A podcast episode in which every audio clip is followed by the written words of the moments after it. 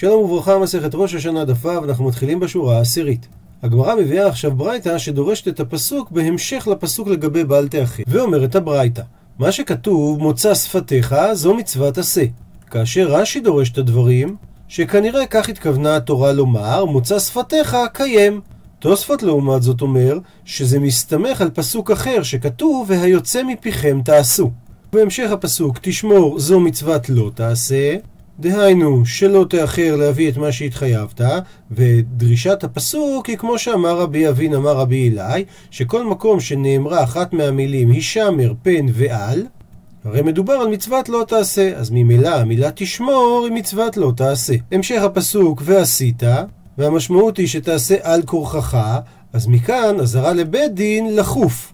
דהיינו, אזהרה לבית הדין שהם יעשוך, שהם יכריחו אותך לקיים את מה שהתחייבת. המשך הפסוק, כאשר נדרת, זה נדר, הכוונה שבנדר, מי שמקיים או לא מקיים, יש בזה מצוות עשה, יש בזה מצוות לא תעשה, ושבית הדין כופים אותו לקיים את נדרו. המשך הפסוק, לשם אלוקיך, אלו חטאות והאשמות עולות ושלמים. מסביר רש"י שהמילים לשם אלוקיך זה מילים מיותרות בפסוק ולכן דורשים אותם לרבות דבר שבחובה. המשך הפסוק נדבה כמשמעו, דהיינו שאדם נידב בהמה לקורבן, המשך הפסוק אשר דיברת אלו קודשי בדק הבית.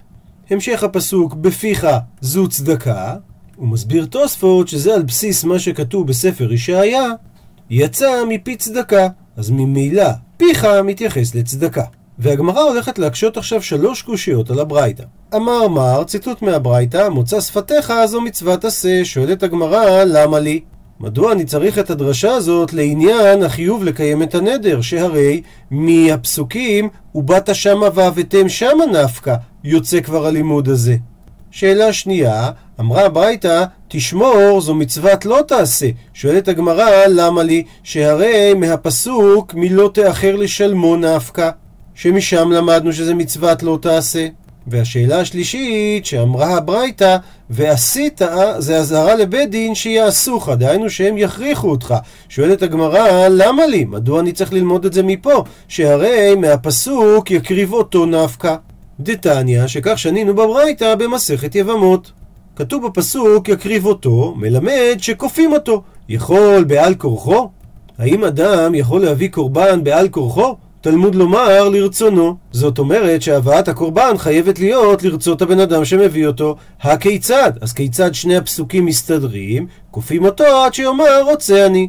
וממילא אנחנו רואים מהברייתא שמהפסוק יקריב אותו אנחנו לומדים שכופים את הבן אדם. אז אם כך, מדוע הברייתא אמרה שלושה דברים שכבר למדנו אותם מפסוקים אחרים? עונה על כך הגמרא, חד דאמר ולא אפריש, וחד אפריש ולא אקריב. פסוק אחד מדבר שהבן אדם התחייב אבל לא עשה את הפרשת הבהמה בפועל, ופסוק אחד מדבר על בן אדם שהפריש את הבהמה רק לא הקריב אותה. ותסביר עכשיו הגמרא למה על כל אחד מהמקרים צריך לומר שיש בזה גם מצוות עשה, גם מצוות לא תעשה, וגם שבית דין כופים אותו על הדבר, וצריכה. דאי אשמעינן אמר ולא אפריש, אם הייתי אומר רק את הדין שהוא אמר אבל הוא לא הפריש את הבהמה בפועל, אז הייתי אומר משום דלא קיימה לדיבורי. בגלל שהאדם לא התחיל אפילו לקיים את מה שהוא אמר, אז זה דבר מאוד חמור. לכן יש בזה גם עשה, גם לא תעשה, וגם כפייה לדבר. מה שאין כן, אבל במקרה של אפריש ולא אקריב, אימה תאמר שכל היכא דאיתי בגזא דרחמנא איתי. שכל היכן שנמצאת הבהמה שאותה הוא הפריש, הרי היא נמצאת בבית האוצר של השם. כמו שאומר דוד המלך בתהילים, לשם הארץ ומלואה. ולכן אומרת הגמרא, צריכה. צריכה התורה לחדש לנו שגם במקרה שהאדם הפריש רק לא הקריב את הבהמה, עדיין יש בזה עניין של עשה לא תעשה וכפייה. ומצד שני, ואי אשמיעינן, ואם היינו משמיעים לנו רק את הדין של אפריש ולא אקריב, שבמקרה כזה דקמה שלגבי, שהוא משה את הבהמה אצלו ולא מקריב אותה בפועל, רק אז הוא עובר בעשה לא תעשה וכופים אותו. אבל אולי במקרה שהוא אמר ולא הפריש בפועל, אימה תאמר שדיבורה לא כלום הוא. לגבי האיסור של באותו אחר, ולכן צריכה. לכן צריך להגיד לנו שיש את שלושת הדברים, עשה לא תעשה וכפייה, גם במקרה שהוא רק אמר ולא הפריש. שואלת הגמרא, ומי מצית אמרת דאמר ולא הפריש? האם אתה רוצה לומר שאחד מהפסוקים מדבר על מקרה שהוא אמר אבל לא הפריש בפועל? לא ייתכן להסביר ככה, שהרי והנדבה כתיבה. הרי בשני הפסוקים מוזכרת המילה נדבה. ותנן, וכך שנינו במסכת מגילה, איזהו נדר? האומר הרי עלי עולה, זאת אומרת ההתחייבות היא על הגברא, על הבן אדם עצמו. ואיזוהי נדבה? האומר הרי זו עולה. זאת אומרת שאין התחייבות על האדם, אלא יש התחייבות על בהמה ספציפית. ואומרת המשנה, ומה בין נדר לנדבה? אומרת המשנה, נדר, אם מת או נגנב חייב באחריותו, כי הרי האחריות מוטלת על הנודר, לעומת זאת נדבה, אם היא מתה או נגנבה, אינו חייב באחריותה. עד לכאן המשנה ממסכת מגילה. ולענייננו, הרי אנחנו רואים שבהגדרה, מה זה נדבה? מי שאומר הרי זו עולה, זאת אומרת שכרגע הוא מפריש את הבהמה. אז איך רצית להסביר שאחד הפסוקים מדבר על מצב שהבן אדם אמר ולא הפריש? עונה על כך הגמרא, אמר רבא, משכחת לה, ניתן למצוא מקרה כזה, כגון דאמר הרי עלי עולה, על מנת שאיני חייב באחריותה. אז מצד אחד, ברגע שהוא אמר הרי עלי עולה, זה אומר שההתחייבות היא עליו והוא לא הפריש את הבהמה בפועל, זה מה שנקרא אמר ולא הפריש. מצד שני, הוא אמר תנאי, על מנת שאיני חייב באחריותה, או במילים אחרות, מדובר בעצם על נדבה. ציטוט מהברייתא, בפיך זו צדקה. אמר רבא, וצדקה, בשונה מקורבנות, מחייב עלה לאלתר. שאיסור בל תאחר בצדקה, זה שהוא חייב לתת את זה מיד, ולא שיעברו על זה שלושה רגלים. ומסבירה הגמרא, מהי טעמה? דעה קיימי עניים. שהרי יש עניים שצריכים עכשיו את הכסף, וממילא יש עליו מצוות עשה של מוצא שפתיך, ומצוות לא תעשה של תשמור. שואלת הגמרא, פשיטא, מה חידש לנו רבא? מסבירה הגמרא, מה עוד תימה? מה הייתי חושב לומר? כיוון דבעניינה דקורבנות כתיבה שהרי עניינו של הפסוק מדבר על קורבנות, אז אולי נאמר שגם הצדקה כמו הקורבנות, עד דאברי עלה שלושה רגלים כקורבנות, רק אז הוא עובר על בל תאחר. כמה שמלן, מסביר לנו רבא, שעל צדקה עוברים באופן מיידי. כי הטעם הוא דתלינו רחמנה ברגלים. רק לעניין הקורבנות עלתה את זה התורה לגבי שלושה רגלים, אבל הכה לא.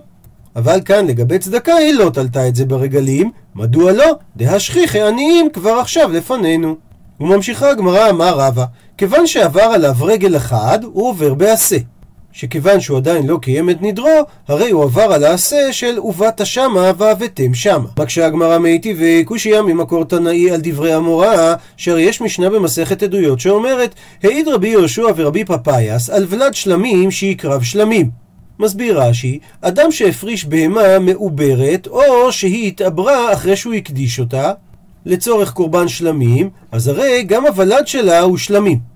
ואמר רבי פפאיאס, אני מעיד שהייתה לנו פרה של זבחי שלמים, ואכלנוה בפסח, ואכלנו ולדה שלמים בחג. והעדות הזאת היא חיזוק למה שאמרו רבי יהושע ורבי פפאיאס, שהפרה שהייתה שלמים אכלו אותה בחג הפסח, וולד שלמים הוא שלמים, ולכן אכלו אותו בחג הסוכות כקורבן שלמים. ושואלת הגמרא, בישלמה נוח לי להבין שבפסח לא הקרבוה, לא הקריבו את הוולד שלמים, מדוע? אימור כי תאמר דמחוסר זמן אבה. כי שמא לא עברו עליו שמונה ימים, והרי כתוב בתורה, שור או כסף או עז כי ייוולד, והיה שבעת ימים תחת אמו, ומיום השמיני והלאה ירצה לקורבן אישל אדוני. אלא שואלת הגמרא, ולדה בעצרת, היכי משהילה ואברי עלי בעשה. איך ייתכן שברגל הבא בתור, שזה חג שבועות, בעצרת, הם השהו ולא אכלו את הוולד של השלמים? הרי לפי דברי רבא, הם עברו על מצוות עשה. מתרצת הגמרא, אמר רב זביד משמי דרבא, כגון, הפכנו דף, שהיה חולה בעצרת. וממילא, אם הוולד היה חולה באותו רגל, הרי הוא פסול להקרבה, כמו ששנינו במסכת בכורות, זקן וחולה ומזוהם, שהם פסולים להקרבה, וכמו שאומר הנביא מלאכי, כי תגישו פיסח וחולה אין רע. ולכן הם אכלו אותו בחג הסוכות, לא בגלל שהיה פה משהו מהותי, אלא בגלל שבמציאות הוא היה חולה. רב אשי לעומת זאת אמר תירוץ אחר. מאי, מה זה מה שאמר רבי פפאיאס, ואכלנו ולדה שלמים בחג דקטני, שזה כתוב בעדות שלו, הכוונה היא לא לחג הסוכות, אלא חג השבועות. וממילא זה מסתדר עם דמרי רבא, כי הם בהמות לא עברו על עשה. שואלת הגמרא, ואידך, הדעה השנייה, דהיינו רב זביד, מדוע היא לא ענתה את התשובה הפשוטה הזאת? עונה הגמרא, כל היכא דתני פסח, תני עצרת. לפי שיטת רב זביד, כל מקום שכותבים פסח, ורוצים לשנות במשנה אחר כך את חג השבועות, אז משתמשים בלשון של עצרת, ולא משתמשים במילה חג. ולכן הוא לא יכל לפרש שהמילה חג הכוונה עצרת. וממשיכה הגמרא עוד מימרה, ואמר רבא, כיוון שעברו עליו שלושה רגלים, אז בכל יום ויום הוא עובר בבלטה אחר. מקשה הגמרא מיטיבי קושייה ממקור תנאי על דברי המורה, שהרי התוספתא בארכין אומרת, אחד בכור ואחד כל הקדשים, כיוון שעברו עליהם או שנה בלא רגלים או רגלים בלא שנה, אז הוא עובר בבלטה אחר. ועוד רגע הגמרא תסביר איך יש מציאות של שנה בלא רגלים ומציאות של רגלים בלא שנה. ועד לפה התוספתא שממנה קשה על דברי רבא, אבל הגמרא לא מבינה מה קשה. והי, מאי טיובתי, מה בדיוק הקושייה מהתוספתא הזאת? מסביר, אמר רב כהנא, שמאן דקמוטיב מי שהקשה מהתוספתא על דברי רבא, שפיר כמוטיב, הוא בצדק הקשה.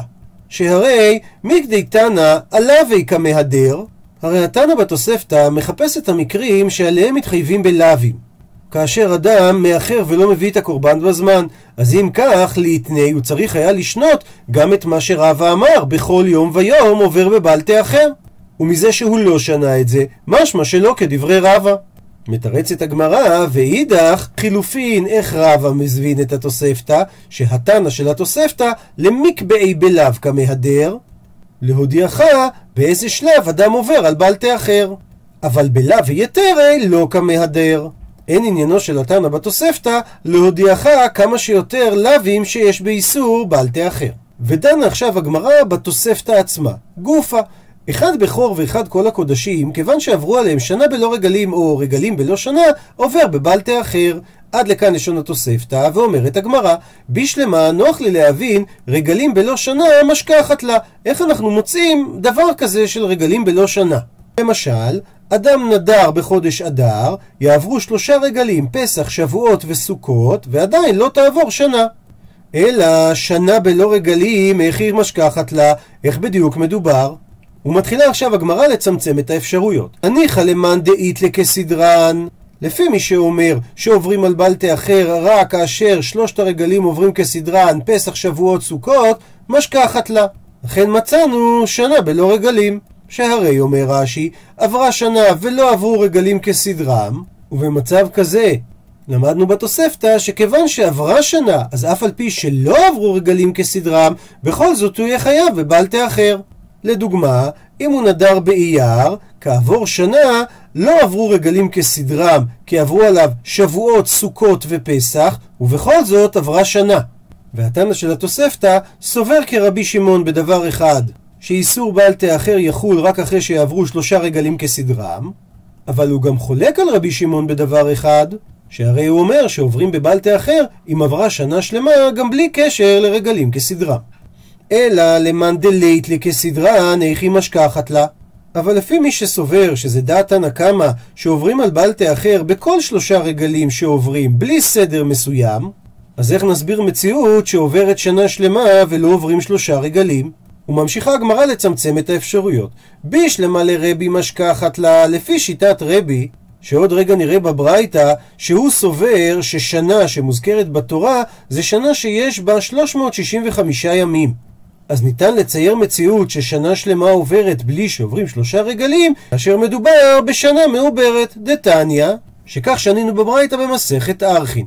על הפסוק נקרא אותו בפנים, ואם לא ייגאל עד מלות לו שנה תמימה, וקם הבית אשר בעיר אשר לא חומה, לצמיתות לקונה אותו לדורותיו, לא יצא ביובל.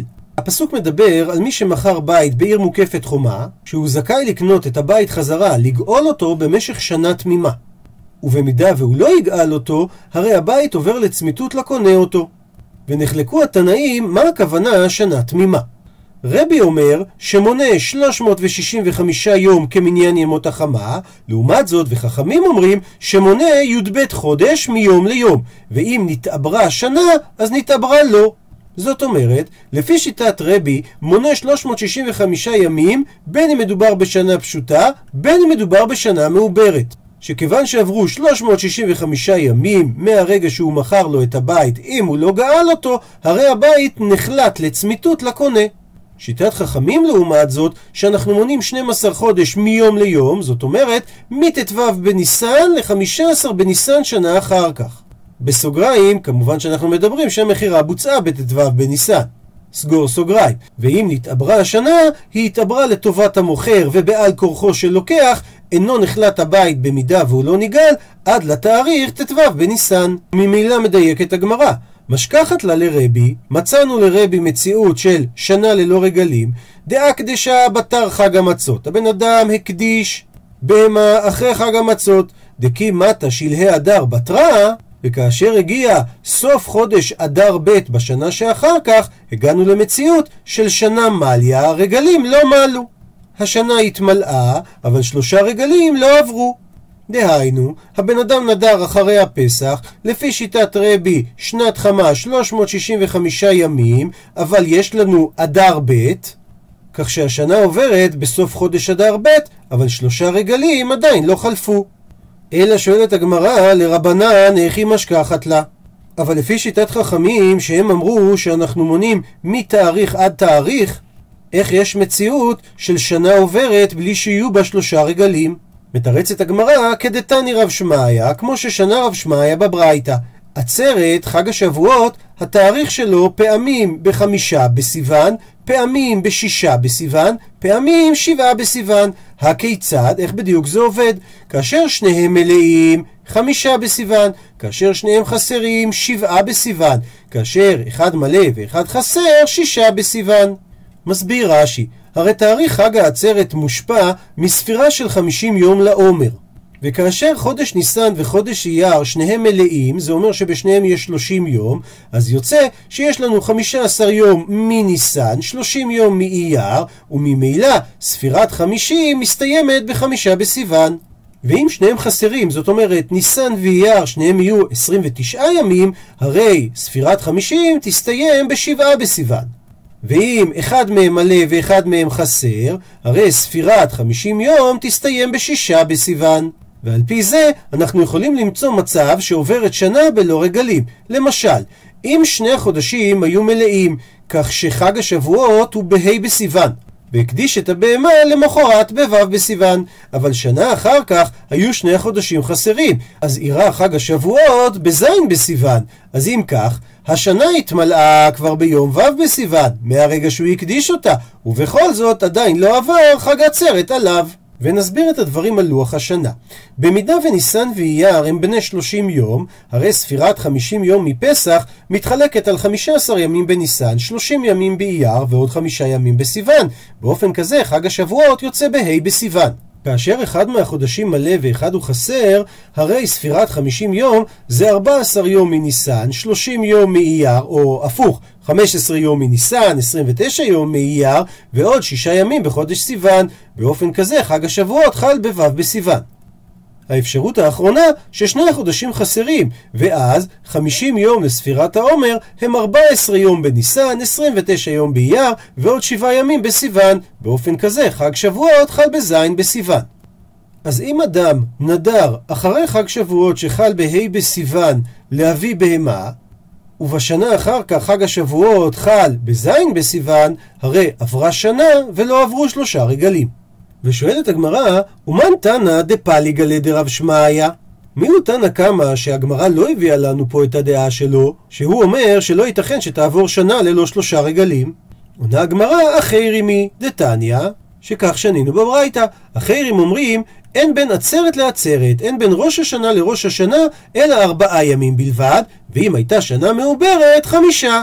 כי סובר אחרים שלעולם כל חודשי השנה אחד מלא ואחד חסר, ואין מעברין ואין מחסרים שום חודש לשום צורך שהוא.